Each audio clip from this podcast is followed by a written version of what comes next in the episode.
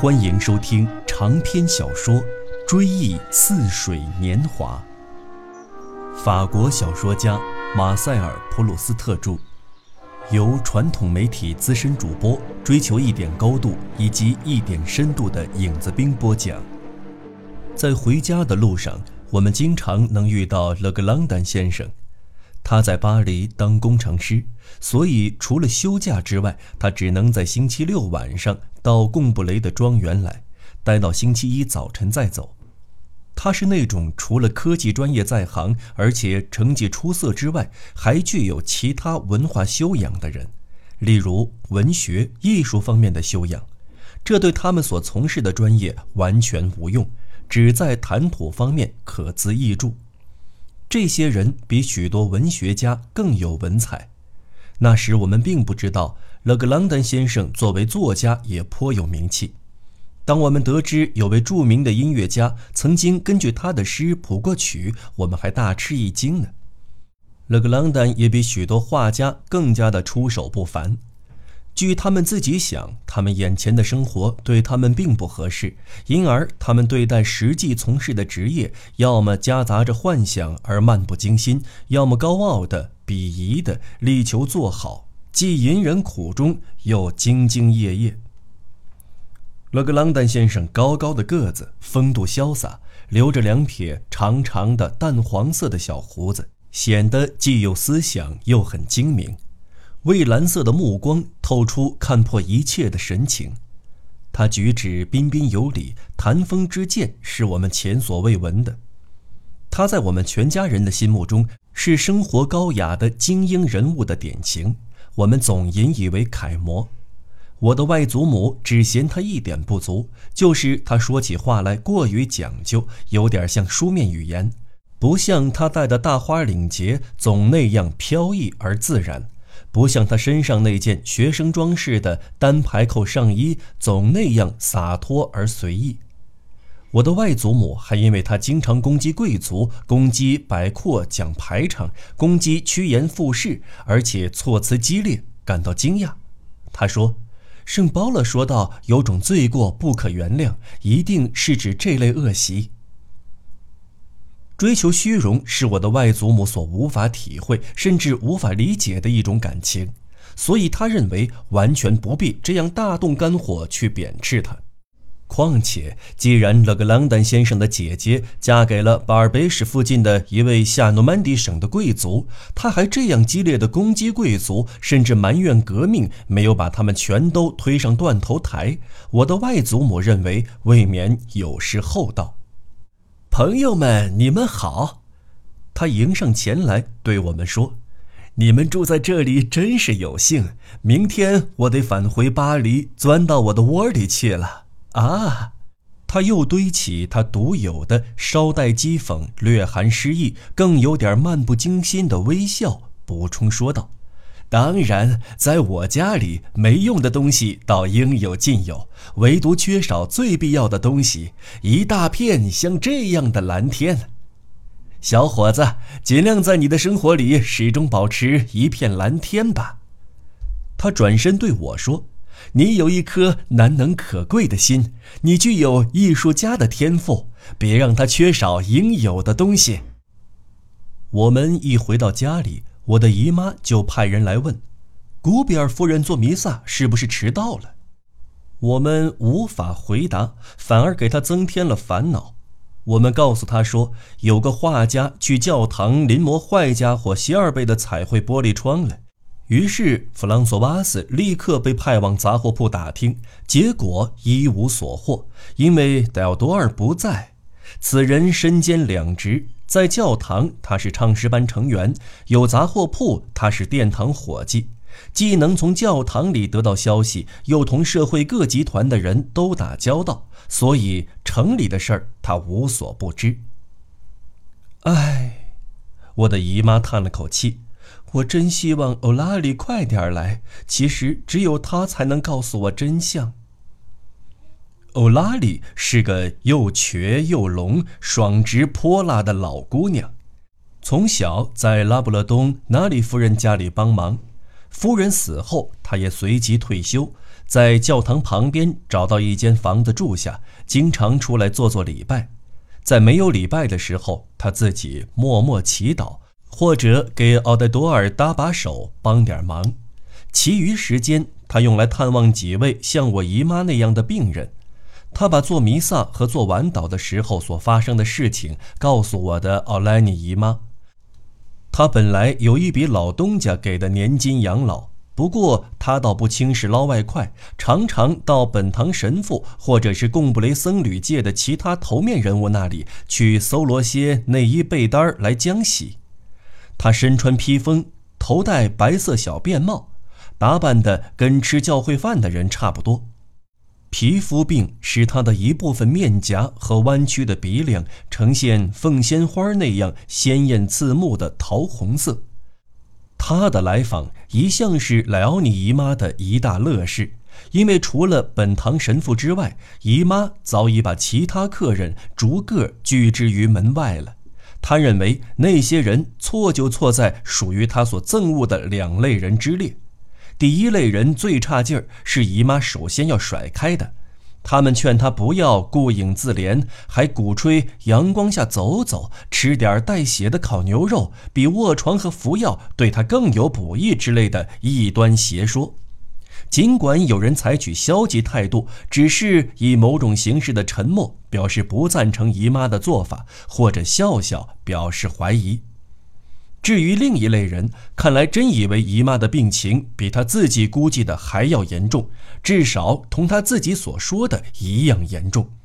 比如，姨妈几经斟酌，听从了弗朗索瓦斯殷切的劝说，允许他们上楼来看望他。他们中就有人表现得太辜负姨妈的抬举，居然怯生生地说：“您不认为遇到好天气，稍微出去活动活动会好些吗？”有人倒相反，听姨妈说罢，今天我很不好，很不好，要完了，可怜的朋友们呀！他们竟然接茬说：“啊，身体不好嘛？不过您这样也还能拖一阵呢。”上述两种人虽然表现不同，有一点倒肯定一样，那就是从此被拒于门外。当我的姨妈从床上看到圣灵街有这号人，显然正前来看她。当她听到门铃已经被拉响的时候，她的脸上顿时出现害怕的表情。比如说，弗朗索瓦斯见此情状觉得有趣，那么他更为姨妈总有巧妙办法把他们打发走而拍手称快，更为他们没有见到姨妈反而碰了一鼻子灰而乐不可支。他打心眼里佩服我的姨妈，他认为自己的女东家比那些人要优越，所以才不愿意让他们登门。总而言之，我的姨妈既要求人家赞成她卧床服药的做法，又要求人家同情她的病痛，还要求人家说些宽心话，担保她早晚会康复。而欧拉里对此最在行。我的姨妈尽管一分钟之内能说上几十遍“我完了，可怜的欧拉里”，欧拉里准能答上几十遍。奥克达夫夫人，您对自己的病知道的这么透彻，那么您准能活上一百年，就像昨天萨士兰夫人对我说的那样。欧拉里的坚定不移的信念之一，就是认准了萨士拉夫人其实叫萨士兰夫人。尽管经验无数次的对他进行纠正，仍不足以打破他的这一信念。我倒不求活上一百年，我的姨妈说，我不喜欢人家用确切的日期来判定他能有的寿限。此外，欧拉里还善于给我姨妈解闷儿，又不让她累着，这是谁都没有的本领，所以他的来访对于姨妈来说是莫大的愉快。他每个星期天必来，除非有意外的事情缠身。对欧拉里又将来访的期望，开始着实让我的姨妈高兴了好几天。可惜这很快就转化为痛苦，就像挨饿的人饿过了头。虽说欧拉利才晚来一小会儿，等待欧拉利的兴奋心情拖延过久，就变成不堪忍受的折磨。我的姨妈不停地看钟点、打哈欠，一阵阵感到心力交瘁，支持不住了。要是欧拉里来访的门铃声直到天黑，在我的姨妈已无指望的时候才打响，她反倒感到伤心难受了。事实上，每个礼拜天，她最牵肠挂肚的一件事，不过是欧拉里的来访。吃罢午饭，弗朗索瓦斯急于等我们早早的离开饭厅，他好赶上楼去忙活我的姨妈。但是，尤其自从晴天的天气在贡布雷定居下来之后，当正午时分的崇高的钟声给圣伊莱尔塔楼上音响的王冠缀上十二朵转瞬即逝的小花儿，使袅袅余音在我们的餐桌边，在也是亲切的来自教堂的圣饼的附近。缭绕萦回了很久之后，我们仍久久地坐在饰有一千零一页的图画的平底碟前，懒得动的。因为炎热，尤其是因为吃得太饱，我们无力离席。所谓太饱，因为除了鸡蛋、排骨、土豆、果酱、烤饼等几道已经不必预告每餐必备的食品外，弗朗索瓦斯还根据庄稼地和果园的收成、海鲜捕捞所得、市场供应、邻里馈赠以及他自己的烹调天才所能提供的东西，另外添几道菜。因此，我们的食谱就像十三世纪人们在大教堂门上雕刻的四面浮雕一样，多少反映了一年四季和人生兴衰的节奏。添一条鲜鱼，因为鱼贩子担保它特别新鲜；添一只火鸡，因为他赶巧在卢斯威尔的市场碰上一只肥美的；添一道骨髓鸡菜汤，因为他以前没有用这种做法给我们做过；添一盘烤羊腿，因为去外面透过新鲜空气之后，一定胃口大开。况且到吃晚饭的时候还有足足七个小时，有足够的时间把羊腿烤到骨脱肉酥。菠菜是为了换换口味儿，杏子是因为刚刚上市，街上还很难见得到。醋栗是因为再过半个月就吃不上了。草莓是斯万先生特意送过来的。樱桃嘛，是园子里那棵两年不结果的樱桃树又重新结出的第一批果实。奶酪是我一向爱吃的，杏仁糕是他昨天定做的，奶油圆球面包倒是我们的贡献。上述各道食品吃罢之后，专为我们做的，特别是专门献给我的识货的父亲品尝的巧克力冰激凌端了上来，那是弗朗索瓦斯别出心裁、精心制作的个人作品，就像一首短小轻盈的应景诗。其中凝聚着作者的全部才智。谁要是拒绝品尝，说什么“我吃完了，不想吃了”，谁就立刻沦入大老粗之列。正等于艺术家送他一幅作品，明明价值在于作者的意图和作者的签名儿，他却只看重作品的重量和作品所用的材料。甚至在盘子里留下一滴残汁，也是不礼貌的表示，其程度相当于没有听完一首曲子就当着作曲家的面站起来就走一样严重。我的母亲终于对我说了：“得了，别没完没了的在这儿待着了。要是你嫌外面太热，就上你自己的房间去。但是你得先透透空气，免得一离开餐桌就看书。”我于是坐到水泵和水槽附近的一条没有靠背的长凳上去。水槽像哥特式的井栏，雕有好几条火龙的图案。粗糙的石面上刻下了火龙的流线型的、饱含寓意的体态，十分生动。长凳恰好在一株丁香树的树荫下。园子的这个角落有一扇便门，开向圣灵街。在一片荒芜的土地上。矗立着一座独立的建筑，突出在正屋之外。门前有两级台阶，那是厨房外做粗活的小屋。从外面看去，可以影影绰绰地看到里面的地上铺着斑岩一般闪闪发光的红色石板。这小屋与其说是弗朗索瓦斯的洞府，倒不如说更像是供奉维纳斯女神的小庙。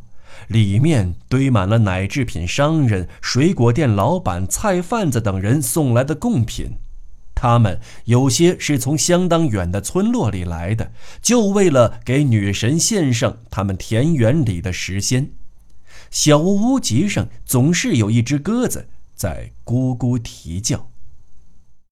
早先我并不在这座小庙周围的神圣的树林中久留，因为我在上楼读书之前，总要先到外祖父的兄弟阿道夫外叔祖父居住的楼下那间起坐间去待一小会儿。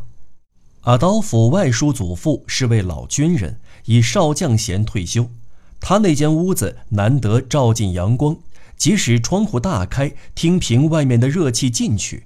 屋里也仍然无穷无尽地散发出一股悠悠的凉气，既有林区的风味儿，又有国王当政时代的昂然古风，好比走进猎场的废弃的阁楼，能让人的嗅觉久久地沉醉于梦境之中。但是我不进阿道夫外叔祖父的单间已经有很多年了，因为他同我们家发生过一场误会，不再来贡布雷小住。这事儿是由我惹起的。